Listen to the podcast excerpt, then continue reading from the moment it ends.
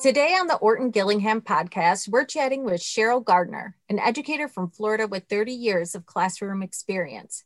After graduating from the University of Central Florida, Cheryl initially taught high school English for two years. Due to budget cuts, she was moved to second grade and, like many of us, found herself looking for resources on how to teach reading. She found BrainSpring, and the rest is history. Cheryl is with us today to discuss getting buy in from older students who need Orton Gillingham intervention. Welcome, Cheryl. Thank you. Thank Yay. you for having me. Hey, Cheryl. Thanks for We're having me. We're so happy that you're joining us and so nice to see your face. it's been a, it's been a little a hot minute since I've gotten to see any of you guys. I know. Me too. So how are things going down in Florida? Things and are you're not allowed to brag too much about the weather. Okay, well, since the weather is absolute garbage right now, I won't brag about the weather right now. Okay, good. Um, but um, it's going good. It's um, so this year uh, is I don't know how if anybody knows, but this year is different for all of us, especially me.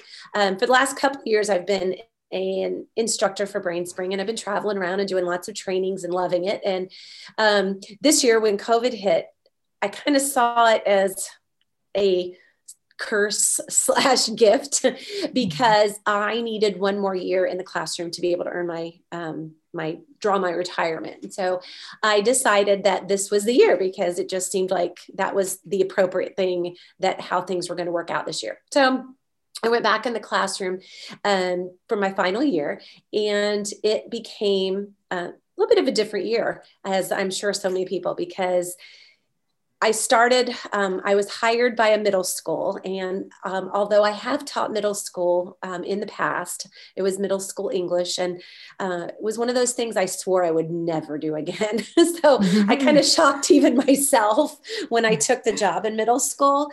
Um, I interviewed with some uh, high school, which I've taught high school before. I interviewed with high school. I've interviewed, I interviewed with elementary, which I taught for a very long time. Uh, but the middle school just seemed like the best fit. So I took the job teaching middle school and with, with the caveat that my principal would let me do what I needed to do. And that's kind of why I decided to go ahead with the, the job that I did because he did give me permission to teach what I needed to teach and that's not always the case in Florida. um, or anywhere, really. we have very, um, you must teach the standards. And even if it's intensive reading and my kids can't reach the standards because they can't access the text, that has not been allowed. And so my principal was very clear, and I was pretty clear with him that that's what I wanted to do, uh, that I wanted to use Orton Gillingham strategies with my kids because I know that was what was keeping them from being able to access text and he was fine with that and and actually very encouraging so it just felt like the right fit and i went back and so this year i've been working with um, seventh couple a few seventh graders but mostly eighth graders and all of them are below in reading anywhere from uh, well below in reading. I have some that read on a first grade level, all the way to some that are barely below reading on a seventh grade level. You know, and um, in addition to that, I actually have been reading, rereading the new edition of um, Shaywitz's book, uh, mm. Overcoming Dyslexia. And it's just so funny because I see so many, like, I'll, I'll go, oh, I have to share this with my kids. mm. And so mm-hmm. I'll, there's so many different things I want to share with them just because it so much applies to their situation. Mm-hmm. So it has been a really interesting year. And um, at the beginning, I had um, mostly online. We, we we have been back in person learning uh, since the beginning. They did one week of uh, everybody did one week of online learning to start, and they rolled into the classroom. And so we've been in the classroom. And about at first, it was I had three online cl- or three in person classes and three online classes, and uh, it slowly evolved. More and more kids came back. We had so many kids who just were not successful online at all, you know, not because of the teaching environment, but just because of that self motivation that's so important. Mm-hmm. And they didn't have it, and they didn't have a lot of out, lot of outside motivation, and so so many of the kids really struggle with the online learning. And so we did. So slowly they have transitioned back, and now I have four online cl- or four in person classes and just two online classes. And my two online classes are about 15 kids now. So they've got the, the, the, there's been a drastic change in the in the classes.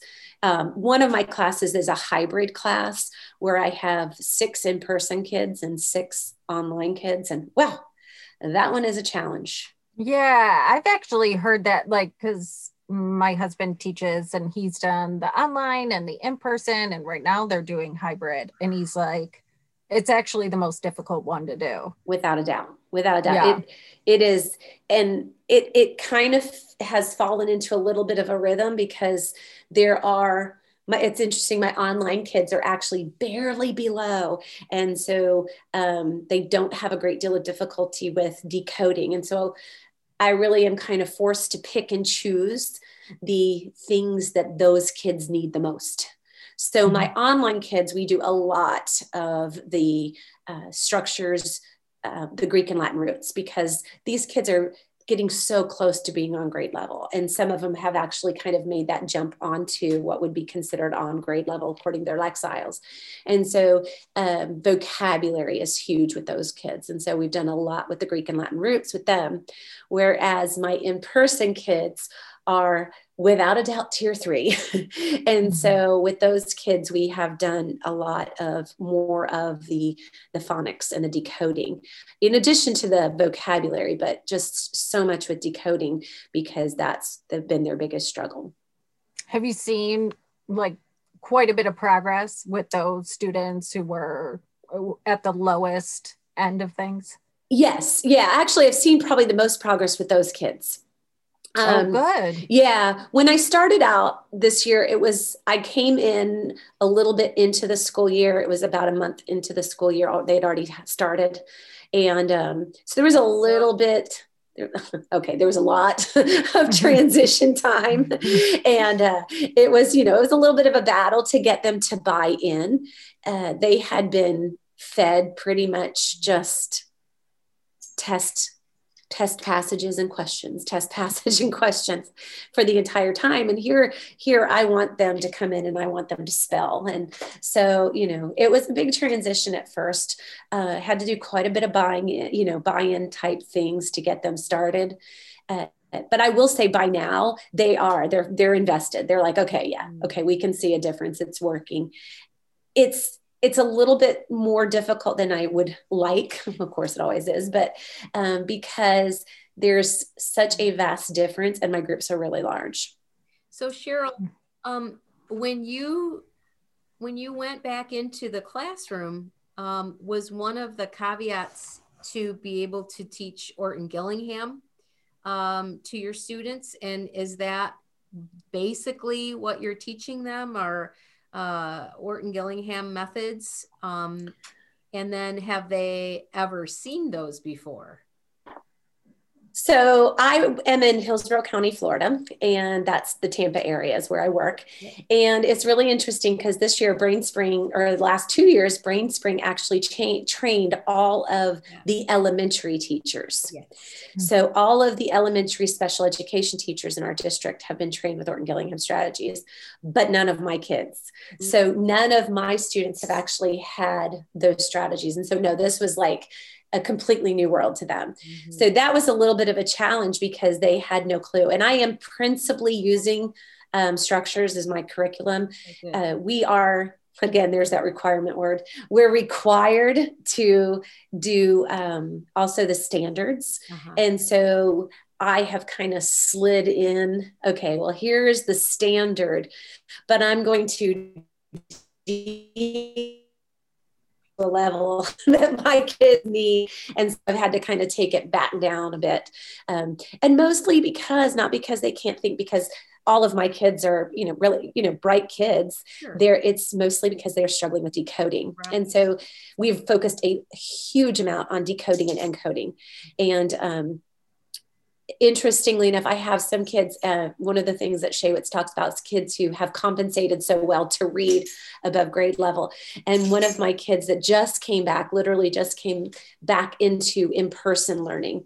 And the kid is reading at about an 11th grade level. Um, so, why he's in intensive reading, I'm not entirely sure, but um, he is self proclaimed and he's absolutely right. He is dyslexic. Mm. And he is just so, so bright that he has the most ridiculous compensation strategies in the entire world. Mm. And he is able to talk his way around everything, exceptional vocabulary. But when we started talking, he's like, What? You want me to spell? I can't spell. And I said, Well, let me tell you why. And I kind of gave him a little bit of background about how, you know, this is really the decoding and encoding two sides of the same coin. And, you know, I explained him the science behind it. Mm-hmm. He was like, Okay, let's go, let's do it. and so, you know, it's there's there's such a variety of kids in there. It's just it's crazy. So I have seen some really exceptional progress with my lowest kids. And then um, about Christmas time, I had I started actually with with these kids because we I had to get so much buy-in. We started with decoding multi-syllable words. And I often find, um, and even in the past when I've done structures, I find that that's the biggest hook for most of the kids is they can't they can't decode multi-syllable words. So if I give them that strategy to start out with, they're like, okay, maybe she knows what she's doing. And so mm-hmm. um, I I started with that, and so we started, and it did. It got the buy-in that I needed. That that they were willing to to to to bear with me through some of the stuff yeah. that they didn't need, yeah. because in my groups at first were thirty kids, um, and so the kids who really don't need a lot of those skills. We started with block two because that's really where they most of them were. But I had some kids who did really well with block two, and I was kind of forced to go, just stick with it, you know, mm-hmm. um, because I know this is not exactly what you need, but the vast majority of them do. Yeah. So, um, but those kids who we started with decoding and um, just that simple, you know, um, mathematical formula, vowel, consonant, consonant, vowel, split, you know, um, for some of them made all the difference. And they really uh, were able to then start decoding multisyllable words. They picked up with their fluency. They probably truly weren't dyslexic. They had just not developed that strategy of reading those multi-syllable words and so um, about christmas time they were doing some restructuring of the classes uh, and about i think out of my kids that were in my class 23 kids were actually moved out because they're they had improved their reading levels so much that um, they were deemed not necess- not needing intensive reading anymore so nice to go. Yay. Nice. nice. Yay, Struck. Way to go, teach. Yeah. So it was, it was, that was really, it, it was really pleasing for me for that because a lot of them, it was just that big jump of, okay, now I can read those multi-syllable words that I didn't have a clue as to how to figure them out. So that was a big, that was actually happy happy accident kind of thing you know yeah. it, that was not my necessarily okay you're i'm going to fix you and you can get out was not my goal but yeah. it, it kind of worked out that way yeah. so my well, class think about what the difference it's going to make knowing now that they're getting it in elementary school and then once they get to middle school how different those groups are going to be because they would have already had that for so long exactly. that they they'll learn it right away. Mm-hmm. Yeah, and Florida did restructure. Um, we've gotten uh, finally officially gotten rid of Common Core. uh, we had we had ditched Common Core standards before, um, but now I think it's more official because they're coming out next year with what are called the best standards, mm-hmm. and the best standards for intensive reading and anyway i haven't seen all of them but the intent uh, the best standards for intensive reading are actually have to do with they start out with foundational skills. And then it goes from foundational skills to breaking those more complex ideas down into their little parts. And so if we get the teachers to tra- be trained in, in, in how to meet those needs then it will really be a good thing. I do want you to elaborate on what the process what exactly you did with the students to get them to buy in. Was it information from Shaywitz's book or did you teach them about dyslexia? You know we do a lot of that in our courses as instructors. Did you use some of those same methods that we use with teachers to really teach them about what the core issues are in order for them to buy in Eh, especially because you said you had a lot of students that probably didn't have dyslexia. So what do you have like i think that's a great question sam because i was wondering the same thing but she had a lot of students that didn't have it. So then what what do you say to those students yeah. too? Well i actually that's a great question sam because that's exactly that was my biggest question going okay like i know with in trainings a million times that's what i always start with is like what why do you need this? And so that's kind of where i went with the kids too. Um, i did pre-assessment. I went in and i pre-assessed. That was the first thing. Um, good number of them. I will say probably about three-fourths of them although they did not like yeah i i've always said i can't tell you whether you have dyslexia or not. Uh, most of them I would probably be willing to make money on? Yes that was the answer. You know if i was a betting person i would say yeah that you probably did. Um, you definitely had characteristics of dyslexia because about 75% of them with block two um, had major struggles with block two. Then there was i would say maybe a handful that didn't have problems with block two but once we got into block three still had issues. So there was absolutely nobody in the group that did not have gaps that were in either block two or block three. Well, what did what did you elaborate with them on as far as to give them hope or to understand that we can work through this problem and these are the things that I can do with you? Did you have to give them a lot of because it's a really yes. a matter of trusting you. And you know, I'll do what you ask me to do, but I need to trust you that you're mm-hmm. leading me down the right path you know, because I'm sure kids at that age have experienced so much failure, so many roadblocks that now they just and, and I still encounter that to some extent. So but I have, you think about it, they have been in intervention most of these kids since first grade, and so nine years of failed intervention, and it's it is it's a tough battle. But I actually started with um, the Kelli Sandman video uh, so because I love that video, so I started with the Kelli Sandman video, and then I just kind of said, okay, this is, and then I broke that down even further. And I, I will say that reading, rereading the Shaywitz book, um, one of the things that struck me the most, and so many of my kids have this, and so I said, well, how many of you do this? You know, and I would throw things out there, and they were like, oh, that's me, and um, and where we did like and i did it as um, a kahoot so it was completely anonymous because i yeah i didn't really want them to oh i have dyslexia i don't have dyslexia you know i didn't really yeah, want no, to get into that. idea. So we did it as a kahoot like how many of you misspell this word you know? How many of you ever misspelled the word does? You know how many of you have used a silent e on a word because you didn't know what letter you know to add what what spelling to add. So you just added an e to the end of it. And things like that just pull yeah and they can also see that others struggle the same way they do. So they're not embarrassed so to speak they're feeling like they're the only one in the world that this has happened to them. That's awesome. Yeah. And then and then well the, the shaywitz books like had me add questions like do you read better silently than you do out loud? Do mm-hmm. you occasionally say the wrong like know the word you want to use but it comes out completely wrong and things like that that just like things that i had not thought about as being characteristics of dyslexia but they really are um, and so that was the first thing. And once I had like these majority, I mean, and so my yes polls were like this, and then the no's were, you know, very small. And so that was that was a big part of it because they nobody had ever really ever said to them before like this is this is what the problem is. You know they kept giving them more passages and more passages. And and i said i, I can give you passages till the cows come home and it's not going to get any good. And um, i kind of used um, the metaphor of you know building a house.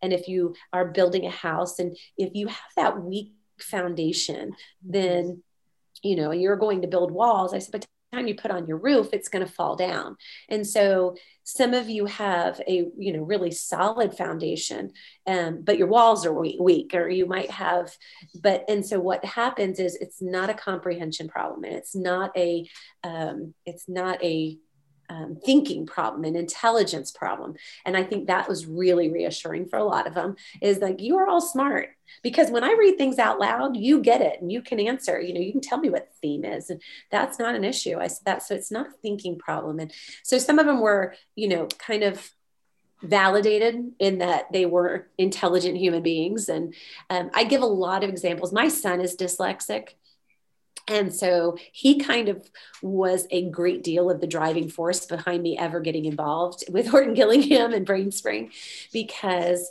um, he was in elementary school struggling and it really bothered me. And so I went, that was my kind of my my motivation for hunting for something that would help him and uh, um, he was by far not the only student in our school struggling and so he is a student he never he's he reads he reads much better um, silently than he does out loud he does the he does use the wrong word he it was funny because when i read that i was like oh my gosh and he is one that he'll say the right thing out loud um, but he doesn't or he will say the wrong word out loud, but the right word is in his head. And we always thought he would just, you know, was vocabulary, but he's got a tremendous vocabulary. And so there was a lot of things that, and I told him, I said, listen, you, my son is, he's gifted, but he's also dyslexic and he's always struggled with reading and he always has struggled.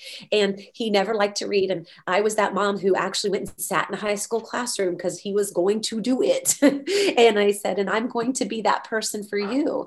And i said i'm going to be that person who's going to be annoying as heck. And i'm going to be here and i'm going to we're going to fill in these bottom foundations of the house and some of it you may need and some of it you may not but none of the practice is going to hurt you and so we talked about building in that foundation and and um, and then as they could see, especially the spelling, because so many of them, the spelling has increased. And we are probably about midway through block three with the kids that now, and their block two spelling is pretty darn solid. And they, even their other spelling has increased because now they know to spell one syllable at a time and not to try to spell the whole word at the time. And um, so they have seen the improvements now. And so I get much more buy in. But initially, it came through just absolutely talking them about reality. This is reality. This is your last shot. They, they can understand. They know what what re, they know what reality is, and they know when they're being snowballed and they know they're these are smart kids they're older and they just want us to be honest with them you know they just want us to say hey this is what is going on and this is how i'm going to teach you and be use the right terminology and make it as um, scientific as you can make it because they appreciate that.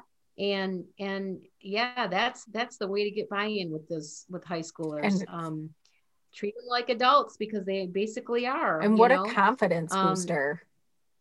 Knowing yeah. that you're not alone, seeing your own progress yeah. and not yes. feeling like you're stupid or something is wrong with you or you know cuz I had students in middle school that I had worked with and that was always a struggle. So once you had the buy-in and you could see their confidence going up and that mm-hmm. makes a huge difference. Huge. Yeah. If you can have a, a real earnest face to face, real conversation with uh, with kids who are in high school because um, it's it's it, because you know they they they know what's ha- they know that they can't read they know that they're struggling um, you don't have to convince them um, that that you know they don't need to that that reading is important. They know reading is important because none of them are happy about not being able to read. Mm-hmm. None of them are.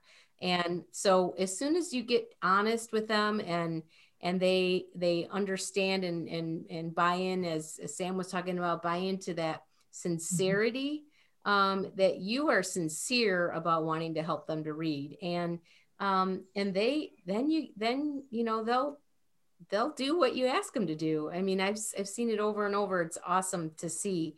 But but Sam uh, or uh, Cheryl, what I would love to hear um, is you know kind of backtrack about when you were talking about your son.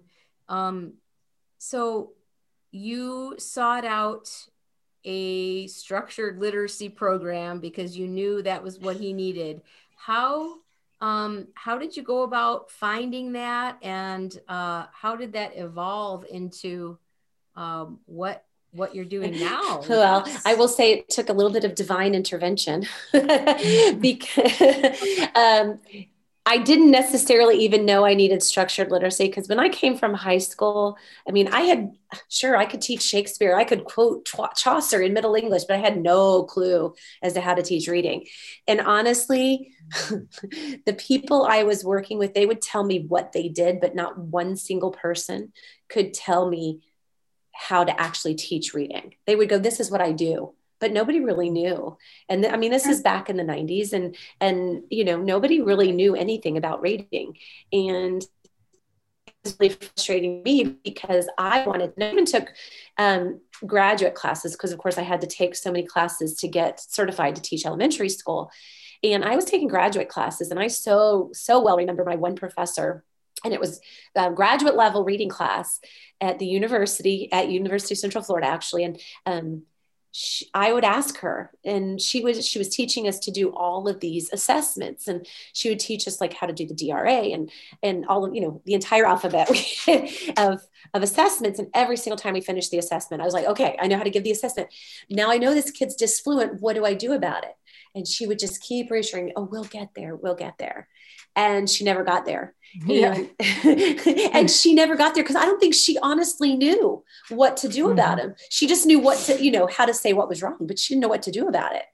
And so I didn't know that we really needed structured literacy. I just knew my kid couldn't read.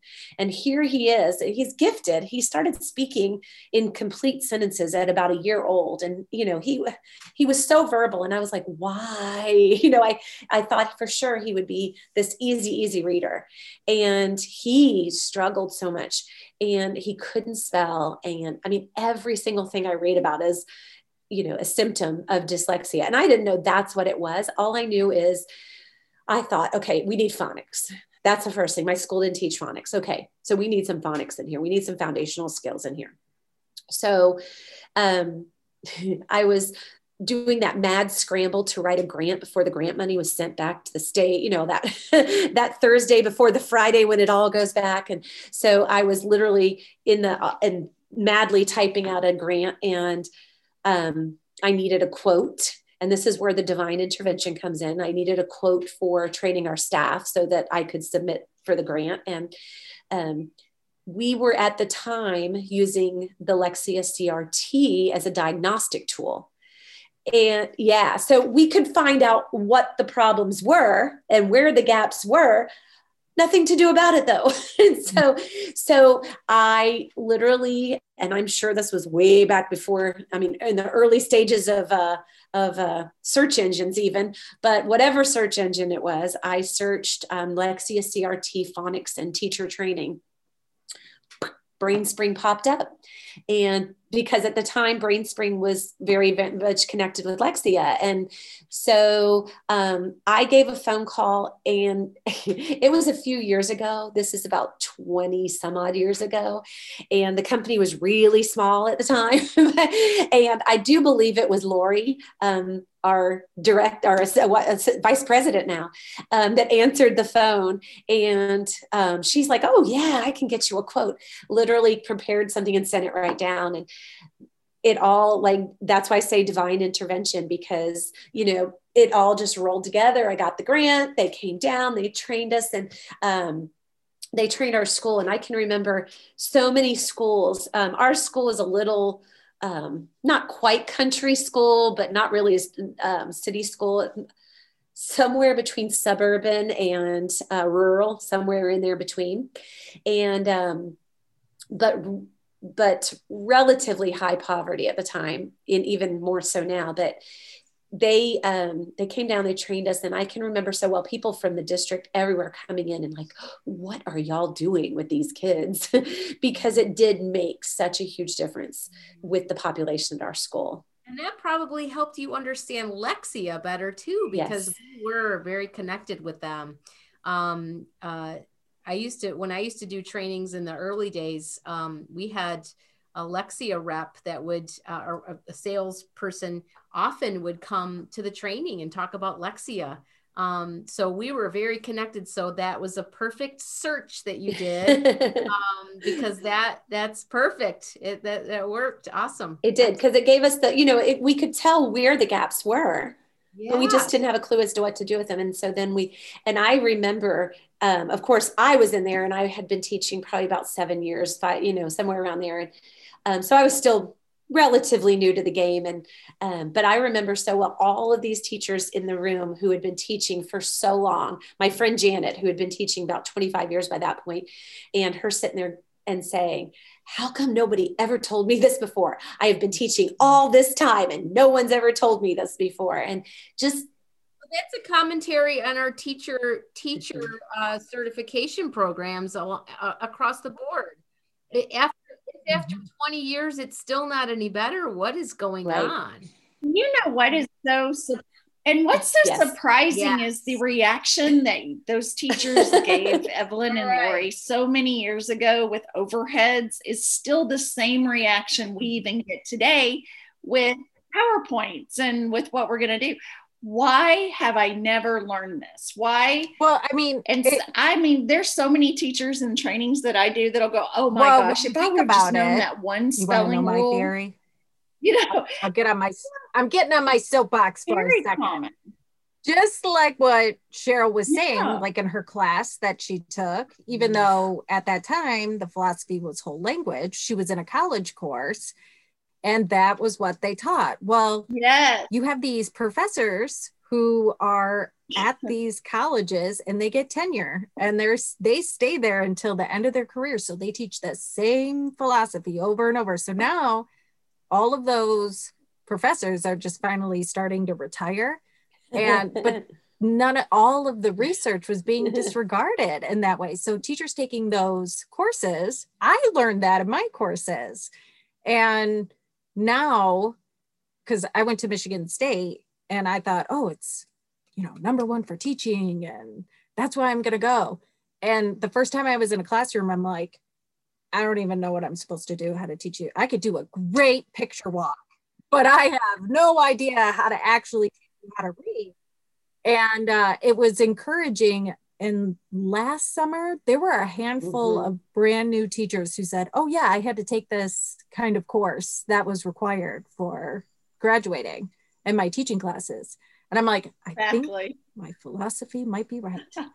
well, and going back to, you know, what we were talking about before with uh, being a being very meta metacognitive with the kids and just really teaching them about how their own brain works that's mm-hmm. one of the fav- most favorite part of our courses that we do now with teachers we teach them about the reading brain and how the brain reading brain how kids learn to read and you know what processes work here and there what parts of the lesson go with this process. And they are they have the same reaction that the kids do. I mean the buy-in is just huge. It's just it hooks them mm-hmm. right there. But uh, i really think that metacognitive piece is just huge about just being very in anything you teach nowadays and so when you were doing that with your students the resources that you used you used it's the ted ed video from uh, mm-hmm. what is dyslexia is that what it's called Yes, Kelli yes. Sandman. And it's you said that before, Kelli Sandman. Yeah, it's like, the TED Ed. I don't know what that is. It is the TED Ed. Well, I just know that's the TED Ed. It's the TED Ed. Whenever I have to Google it because I've lost it again, I just yeah. Google dyslexia Kelli Sandman and it pops up. Yeah. That's the only reason. Oh, okay, good. Because I was I was gonna ask and then I was like. Does anybody oh, else know? it's the TED Ed, but yeah, okay, it's okay. Kelli Sandman is the Kelli Sandman is the the creator of the TED Ed because I gotcha. Only okay. because I have to Google it that way. And I shared that gotcha. video for years with parents, but I it never even occurred to me to share it with the kids. And I thought, oh my gosh, how powerful would that have been? Because I think they're yeah. so ready to learn that stuff, and they that's they bury these questions so deep down inside of them. I just think that that was a wonderful thing for you to do with for them. Mm-hmm. Well, and I'll be mm-hmm. honest with you, one of the things that it made easier is the sand because um, obviously I don't have enough sand for 30 kids. Um, you know, I got I've got my 10 and you know, I'm mm-hmm. stretching it at that. But once I explained to them like this, when we when it talked about that tactile, this is that tactile to visual. And we're actually going to be building up that visual side of your brain with the sand. And this is the connection. it made all the difference because at first it was like it was what are you teaching me the baby stuff here and mm-hmm. I, once i showed the video and i'm like this is why i said i know you guys are going to think i'm nuts I said, but you have to bear with me. You have to bear with me because I will promise you it will work. Yeah. And I can definitely and, see that talking them through, you know, every part of the lesson, the five part lesson plan that you do with them, you just why? have to incorporate that why and absolutely yeah. everything. And you're hooked, you know, then they'll do it for you and understand yeah. the behind the reason, the behind the curtain, why I have to do it this way.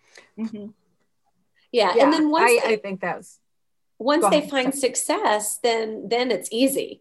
But it's that initial that initial hook in was it was it was I won't say it was easy, um, and it took.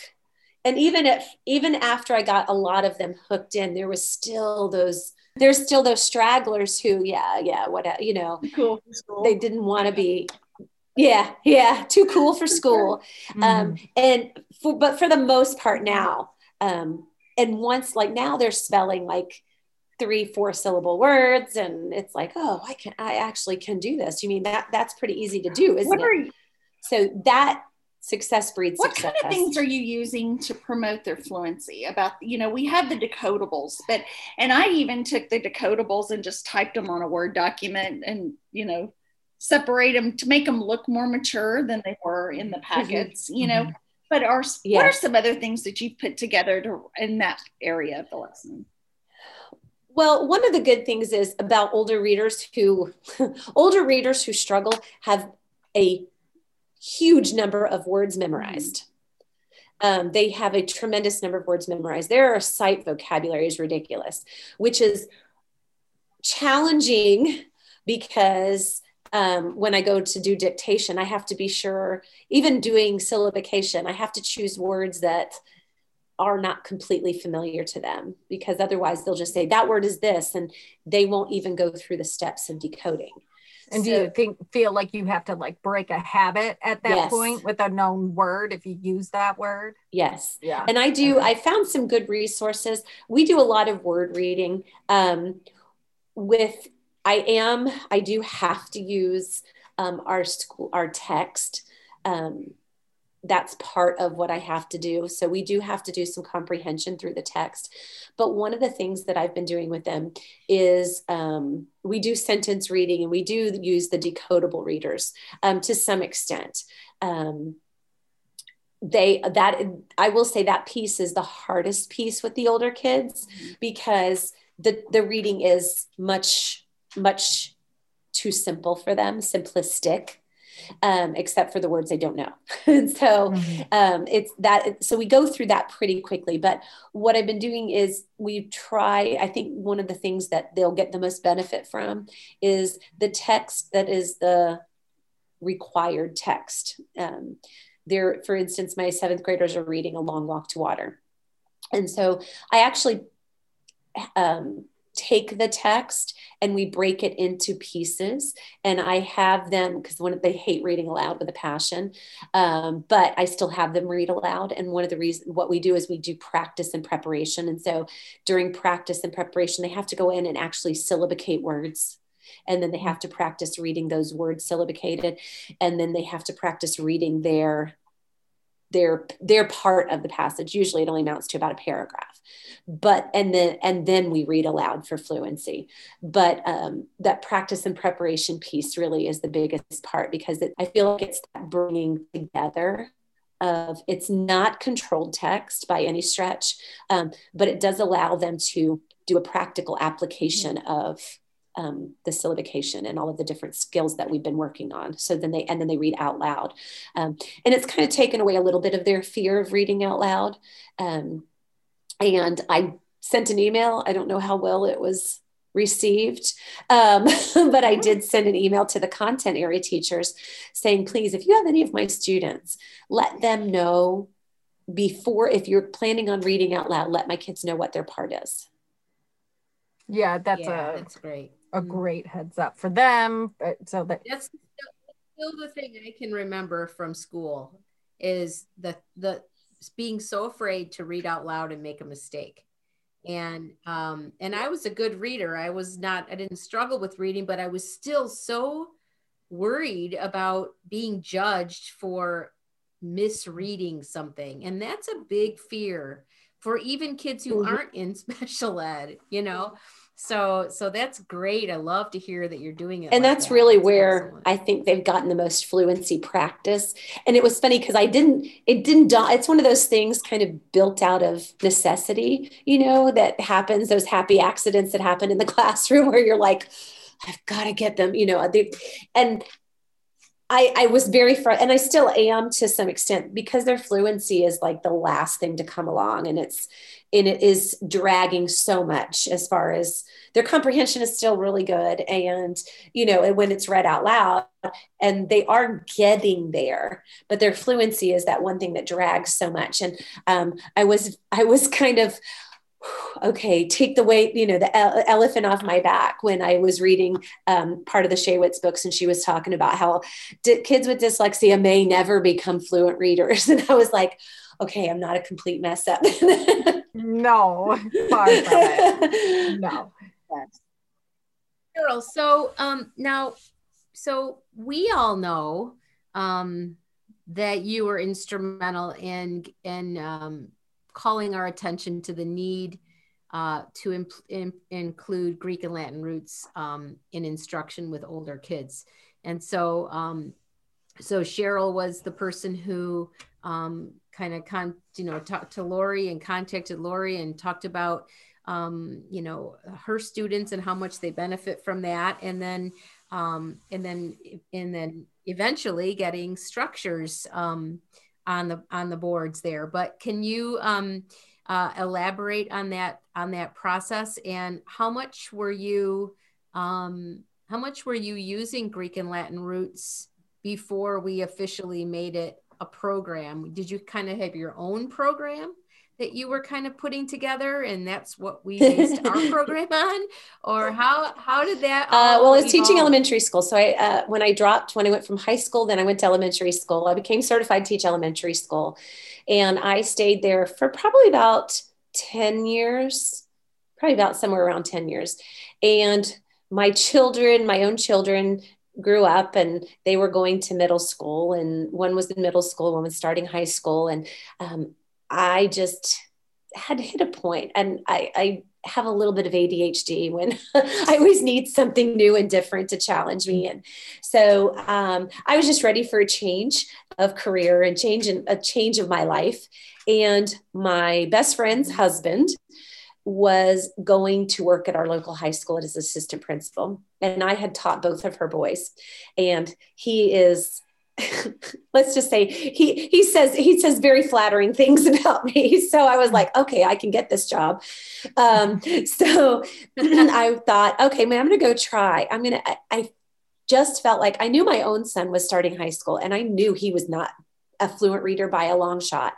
And i knew he could not be the only one um, so i said you know what i want to go see if I can teach high school. I want to go see if this will work with this is really what kids need. And so um, I went and I interviewed with my friend's husband and the principal of the school. And I loved him. He was wonderful. And um, when I was interviewing, he said the most beautiful words any teacher can ever hope to hear because he asked me, um, or I asked him, what program that he expected me to use because I had some serious reservations about so many high school intervention programs.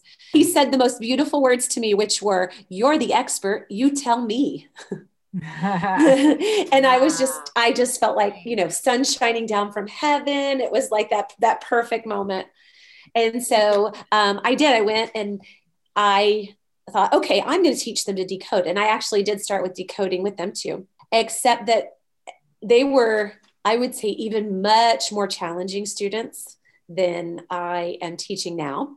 They were um, high school, 10th, 11th, 12th graders, some seniors who had been in intervention for 11 years who had no clue about reading. I mean, they, and they were all, I would say, second and third grade level readers. They, as soon as, you know, not knowing sight words, you know, became necessary, they stalled.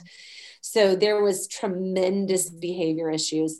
Um, I had um, quite a few legitimate gang members in my class. They were they were some really challenging kids. Mm-hmm. So I felt like cat cat was not going to work with them. Mm-hmm. And um, so when I got them, uh, I won't say it happened overnight, and I didn't know the research. So if I had had, to had the research then, it probably would have been a different deal. But um, I was really just kind of like, okay, well, just doing phonics first was not enough because they would not do it with me. Um, mm-hmm. Mm-hmm. As soon as I showed them how to decode multisyllable words, I had a lot of them. They were like, What? What? That's all there is to it? What? Mm-hmm. and so that kind of got them by, to buy in. But as far as developing automaticity with the sounds, um, they didn't really have that and that was that was where i was really struggling and so to get them to the point where i could say a is ah say it with me um, i was like okay i've got to fool them into doing this and so i was like okay well it's high school so you know they're going to be needing Greek and Latin roots for um, the SATs. And so I was like, okay, well, ah, graph. Okay. so I was like, okay, say this with me graph. Notice with the vowel ah, my mouth is. And so I just kind of like, okay, graph ah. And so for all, it was really the vowels. The consonants were pretty solid, like we see with so many kids. And so um, really focusing on those vowels at first. And so what I did then was, okay, well, here's our root graph and I just kind of attached a root to each of the skills. So as we went through, I was like, okay, well, let's see. Ah, oh, let's do the prefix con. and so it was, it was very much uh, kind of pulled together. It wasn't, it wasn't nearly what it was now. Um, and, but my kids were making such good progress. I, I just, it was it was exactly what they needed and so yeah you gave meaning to things you mm-hmm. gave it meaning yeah and i it was uh, it was that not babying it down thing i think that you right, know kind of got right. him into it the fun the phonics was snuck yeah in. that's what it was mm-hmm. you know because i'm sure you you prefaced it by saying oh we're going to learn a, a, morpheme or we're going to learn a root yeah. um, and in order to read the root let's read the root and if and he, i love it I, yeah, I love how they perfect and then that's kind of the way to sneak in phonics um, as a secondary. Yeah. Um, from their perspective, the sec- that's the secondary piece, but the the most important piece is the meaning of the root. That's yeah, great. and then well, and then like we would talk. Okay, well, listen to graph okay? It has a it has a sound but that's a ph and then we would mm-hmm. just make connections. And so that's really what it was about was kind of teaching them about the english language really. Um, you yeah. know just that whole lexicology part of it. And so it, it really it really changed. I mean i won't say i fixed any of those kids um, but they just made so much progress. And it was it mm-hmm. was quite gratifying. And um, Lori and Evelyn came down. Um, Evelyn's the founder of the company, and Lori, of course, right hand woman. And Lori and Evelyn came down, and they actually came to my old elementary school because this was probably 10 years after they had taught us phonics first, and it was still going strong. And in fact, there's only a handful of teachers now who are still at that school, you know, 25 years later. And whichever ones were trained that are still teaching still use phonics first. But uh, so Lori and Evelyn mm. came down to see just how well it was going at my old elementary school. When they got there, the person who had taken over my job was like, oh, and who was also a dear friend of mine, um, Diane, and she said, you know, you've got to, um, you got to go see Cheryl. She's doing phonics first with high school students, and I went over and visited with Lori and Evelyn, who by that time had become friends as well, and so. Um, they came back to my school with me and we talked about what I was doing. And uh, they were both like, this is what we need to, we need to pursue this. We need to get this done farther. And um, so I flew up to Michigan and uh, basically we just, Lori and I sat in a little dark office in that old office building of ours. and um, in that old, old office building, I can't remember uh, exactly where it was, but it was a cold and wintry Michigan day, rainy and freezing and dark. and we sat there for, I think, about three or four days. And we just literally just brainstorming combined. And to, Lori took pages and pages of notes. And um, then she sat down and somehow put it all together Yeah, somehow. somehow put for yeah sure. because i it still oh, So boggles my mind Program. It's monumental. it's it two volumes, two Yeah. volumes, not just one, two. and as much as even i mean i as a as an instructor i loved the new books but as a teacher Yeah. i love it even more yeah. yeah. oh yeah yeah as a teacher i love it even more because it's just you know i can literally you know flip over a page put a post-it on it and i'm ready to roll and Mhm. Yes. yes, so yes, yes. so wonderful Well, thank you, Cheryl, for for um for for contacting them because I love structures. I love that. Program. It's amazing. Thank you. And um, you know what would happen if you had never? What would we have done without you? and can I just say, as like a side note, and I will say thank you too, because I love that program and I love teaching it. I don't teach it nearly as often, like to teachers as like Esther and Ingrid, but every time I do, teachers go crazy over it. They love it, and it's fun to teach too. Actually, it's a lot, a lot of fun to use with students and to teach to teachers. Well, thank you so much, Cheryl, for joining us. Because you know what, we we we are a friend, and we've worked with you, and we we love you. Um, but we also am thankful for uh, all the stuff that you've done to make these wonderful pro- help make these wonderful programs. So thank you so much for joining us. And th- Yeah, thank you, Cheryl. That was so much fun. I love talking to you. thank you all Hmm. so much i had a great time y'all have a wonderful night Thanks, you Cheryl. too. You Bye too. bye. Bye. bye-bye All right. Well, thank you everybody for joining us on the Orton Gillingham podcast. If you like what you heard um, and you'd like to hear more of it, make sure you like us, subscribe to us, and share. Thank you.